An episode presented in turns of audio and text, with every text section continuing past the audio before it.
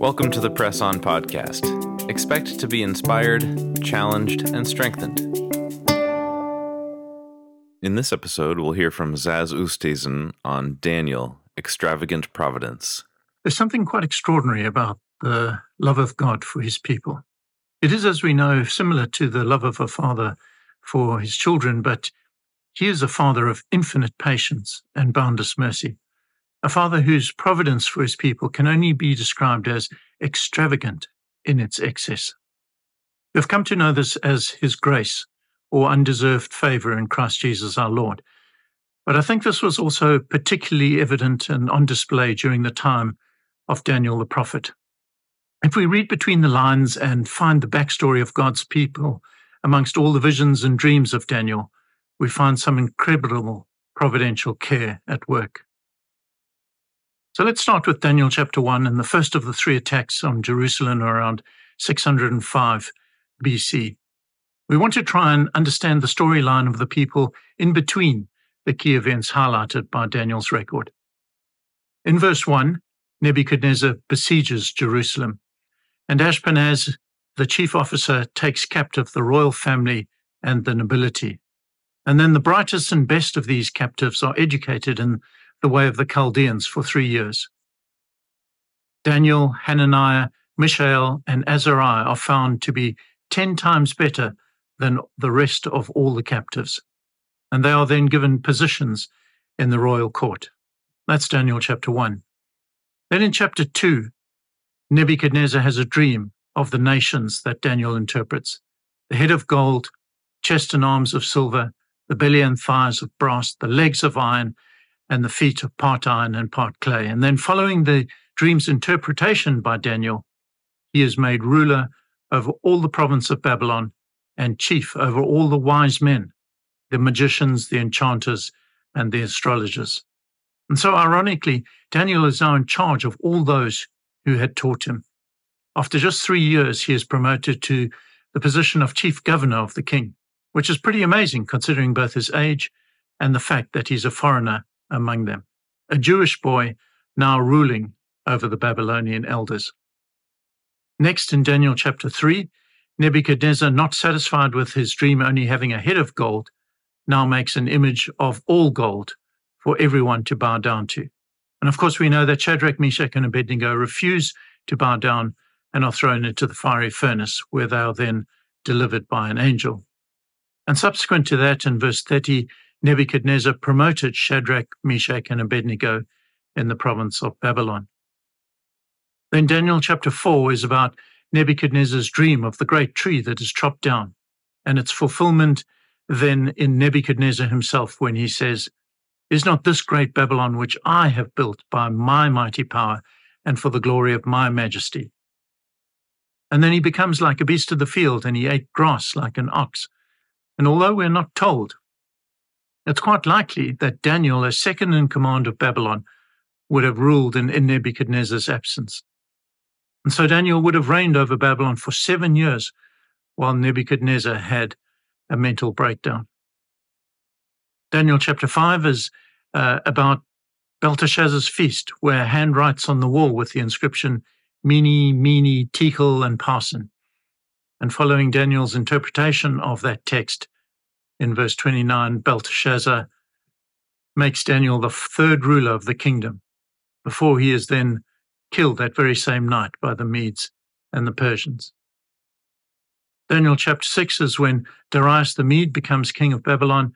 And at the beginning of the chapter, Darius makes Daniel one of three chief rulers among the 120 provincial governors. And this then leads to the episode of the jealousy over Daniel uh, and the subsequent event of the lion's den. After which, at the end of the chapter in verse 28, we read that Daniel prospered during the reign of Darius and the reign of Cyrus the Persian until at least the third year uh, of his reign in Daniel chapter 10 and verse 1. And so Daniel rules through the reigns of four different kings that he mentions, plus evil Merodach in uh, 2 Kings 25. It's highly unusual for right hand men to remain in favor with five different kings uh, in succession. Invariably, conquerors appoint their own friends and trusted advisors, rather rely on existing governors who might be loyal to their predecessors. And lastly, then, as part of setting the scene by way of introduction, let's look at the age and historic timeline of Daniel. In 605 BC, Daniel goes into exile as a teenager of about 17 years old. We're not told Daniel's exact age, uh, but there are two men in the Old Testament who go into exile to rule Daniel and Joseph. They both interpret dreams and, as a result of that, rise to power in what I think is clearly a pattern or type starting at the age of 17, we learn in Genesis 37 and verse 2. So, after three years of education, Daniel stands before Nebuchadnezzar at the age of 20. And after 70 years of captivity, Cyrus decrees that the Jews can now go and rebuild the temple in Jerusalem in the first year of his reign in 536 BC. And then three years later, at the age of 90, is Daniel's last historical date in Daniel chapter 10 and verse 1. So we know that Daniel lived to at least the age of 90 and was in authority for an incredible 70 years, comparable to Queen Elizabeth II of England. However, Daniel surprisingly doesn't return with the exiles under Zerubbabel. Why do you think that was for someone who was so passionate about his God? Perhaps he was too old to make the journey, although that appears unlikely as he was a man of considerable means able to travel in comfort, and he certainly wasn't the only old one. Ezra 3 and verse 12 tells us that many of the older priests and Levites and family heads who had seen the former temple wept aloud when they saw the foundation of this temple being laid, while many others shouted for joy. I'd like to suggest that an alternative reason for Daniel not returning to Jerusalem is that perhaps he thought he could do more good in the position of influence that he found himself in in Babylon. Let's explore that idea in some more detail. The idea that Daniel was in power for 70 years, from the age of 20 to the age of 90, through the reign of five different kings, who all kept him in authority while God's people were in exile. It is Daniel himself who says that God rules in the kingdoms of men. And I think that he was talking from personal experience. So after Daniel's first dream interpretation of Nebuchadnezzar's image, we read that the king gave Daniel high honors and many great gifts and made him ruler over the whole province of Babylon and chief prefect over all the wise men of Babylon.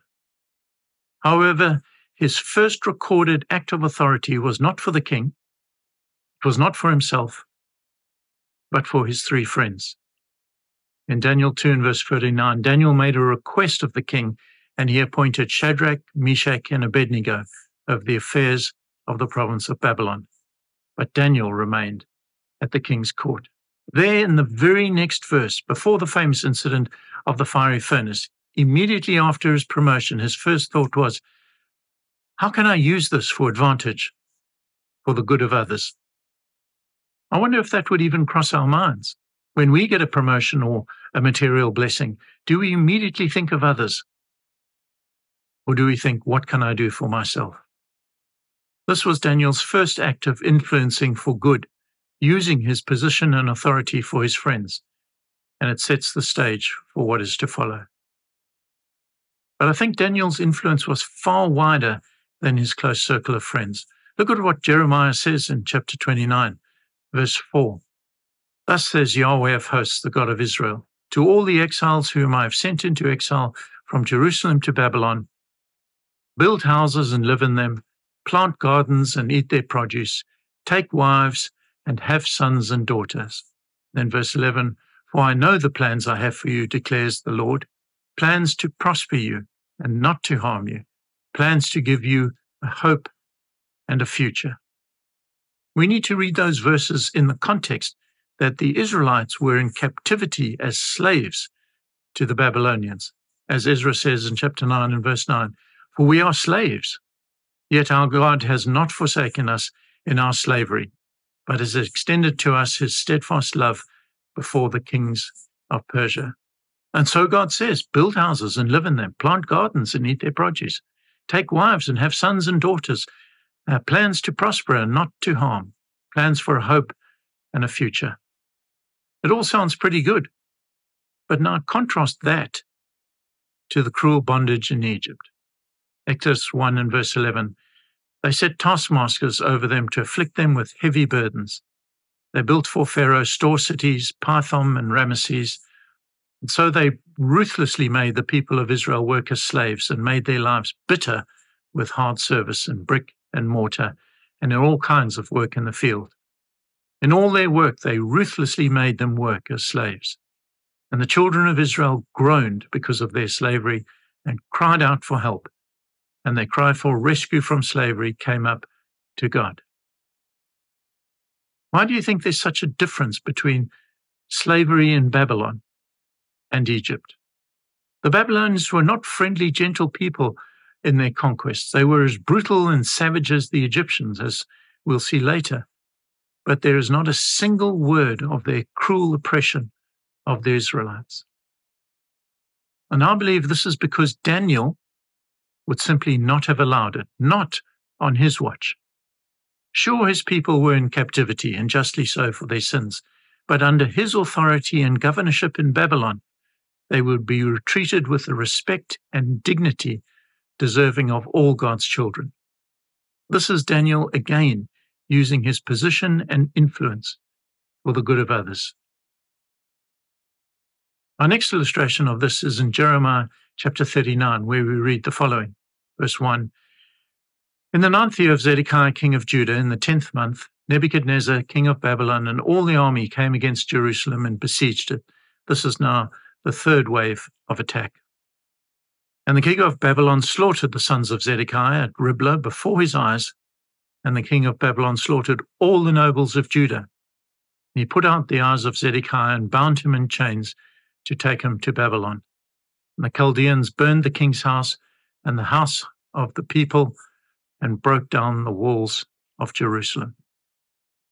And yet we read in verses 11 and 12 of the same chapter that Nebuchadnezzar, king of Babylon, gave command concerning Jeremiah through Nebuzaradan, the captain of the guard, saying, Take him, look after him well, and do him no harm, but deal with him as he tells you.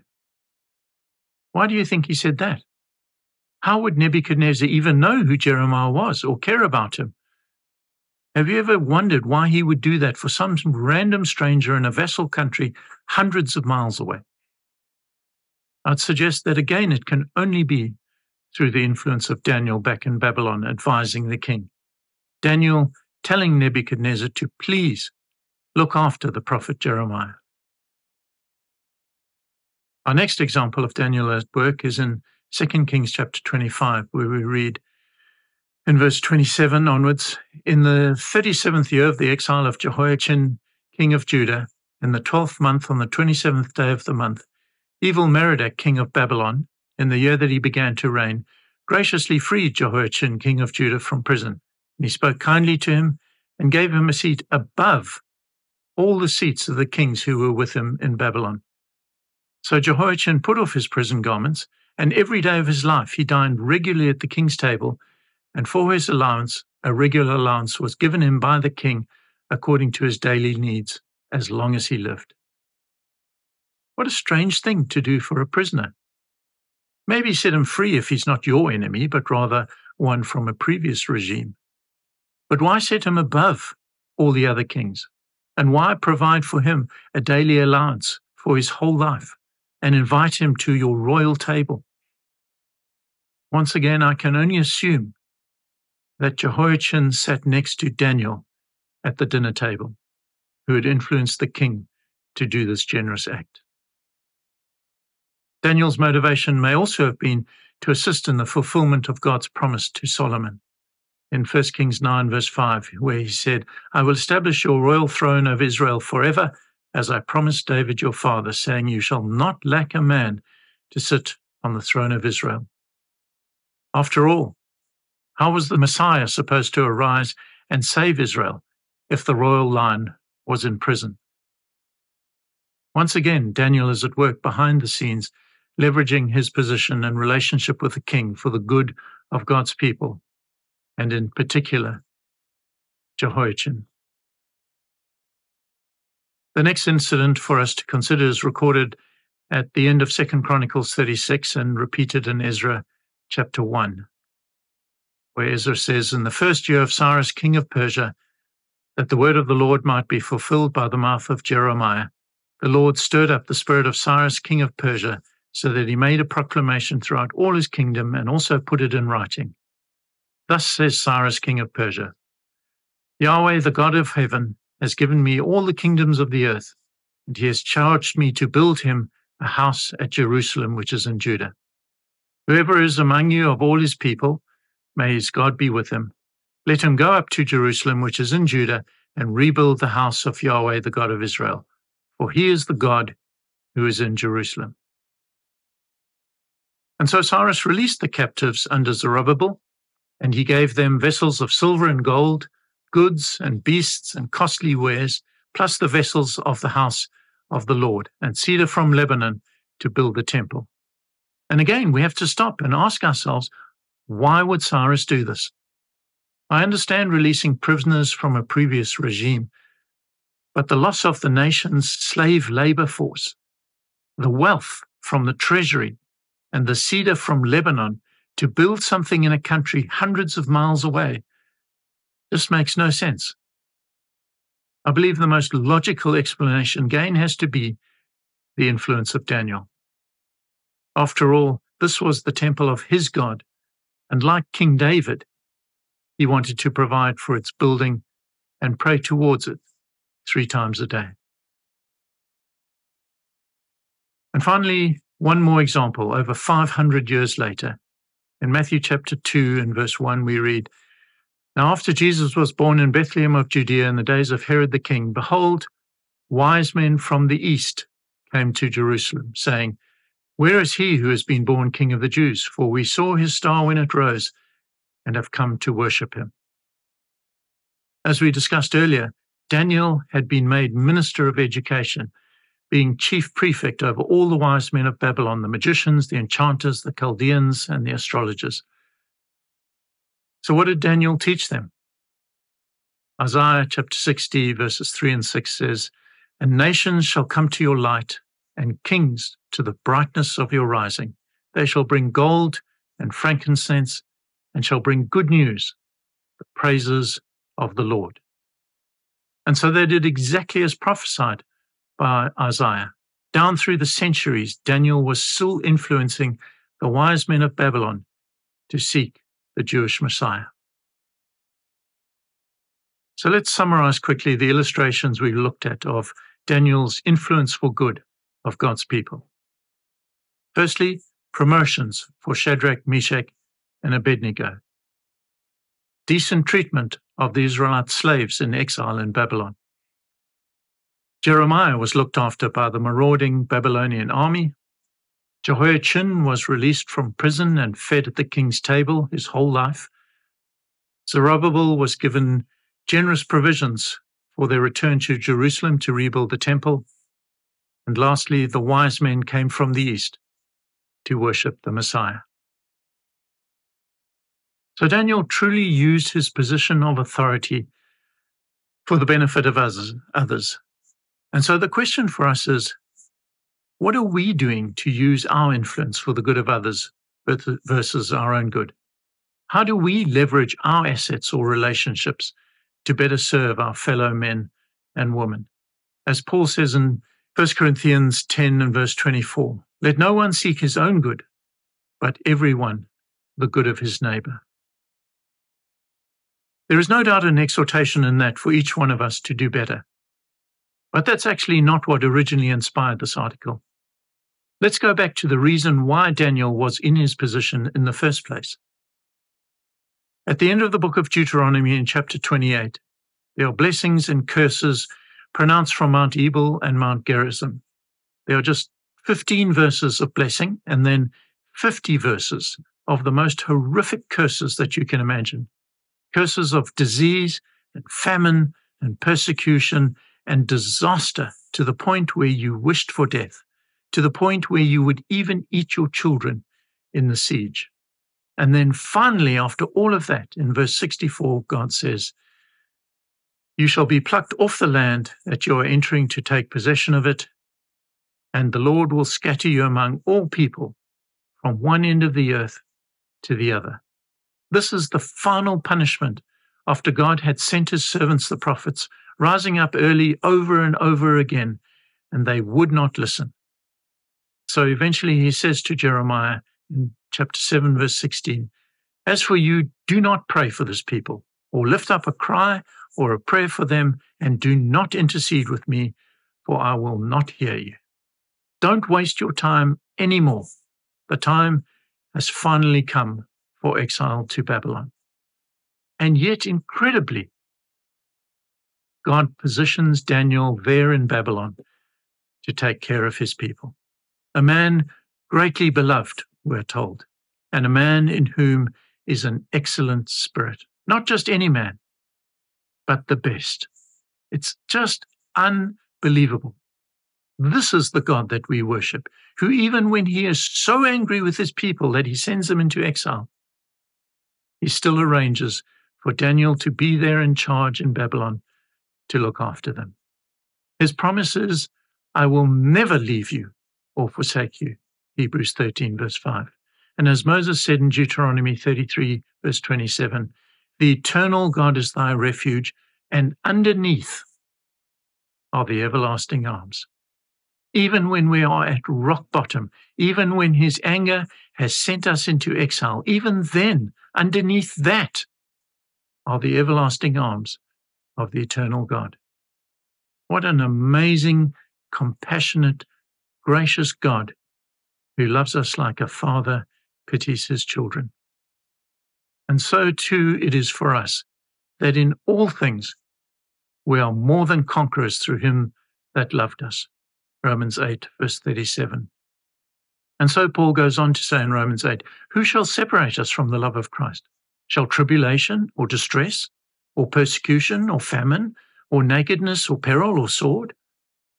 For I am persuaded that neither death nor life, nor angels, nor principalities, nor powers, nor things present, nor things to come, nor height, nor depth, nor any other creature shall be able to separate us from the love of God which is in Christ Jesus our Lord.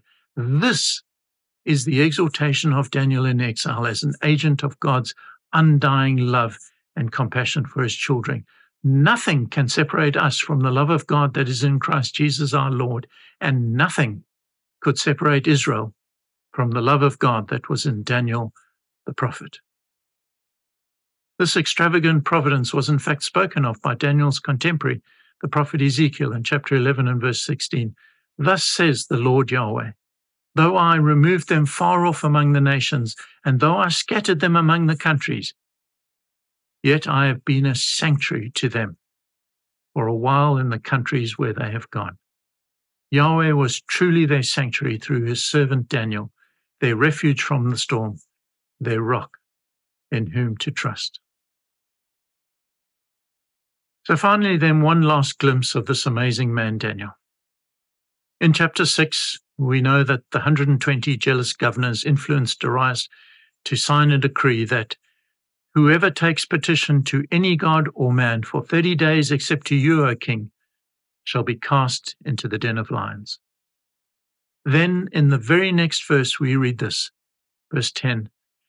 When Daniel knew that the document had been signed, he went to his house where he had his windows in his upper chamber open toward Jerusalem he got down on his knees three times a day and prayed and gave thanks before his God as he had done previously. In his moment of dire need and distress, about to be thrown to the lions, he gave thanks. That's quite extraordinary, isn't it? He was not pleading for his life, he was not crying for mercy, but he was giving thanks. What was he giving thanks for? under those circumstances? We're not told, but I think he gave thanks for all the opportunities that he had had to prosper God's people, to give them a hope and a future. How do I know that that's what they, he gave thanks for? Because we are similarly told by Paul in 1 Corinthians 11 and verse 23 that the Lord Jesus Christ, on the night when he was betrayed, betrayed to be thrown to the lions, he took bread, and when he had given thanks, he broke it and said, This is my body, which is for you. Do this in remembrance of me. What was Jesus giving thanks for? I think we assume that we give thanks for the same thing that Jesus did. Jesus gave thanks, and so we do likewise. But we give thanks for Jesus himself and what he's done for us. So, what was Jesus giving thanks for?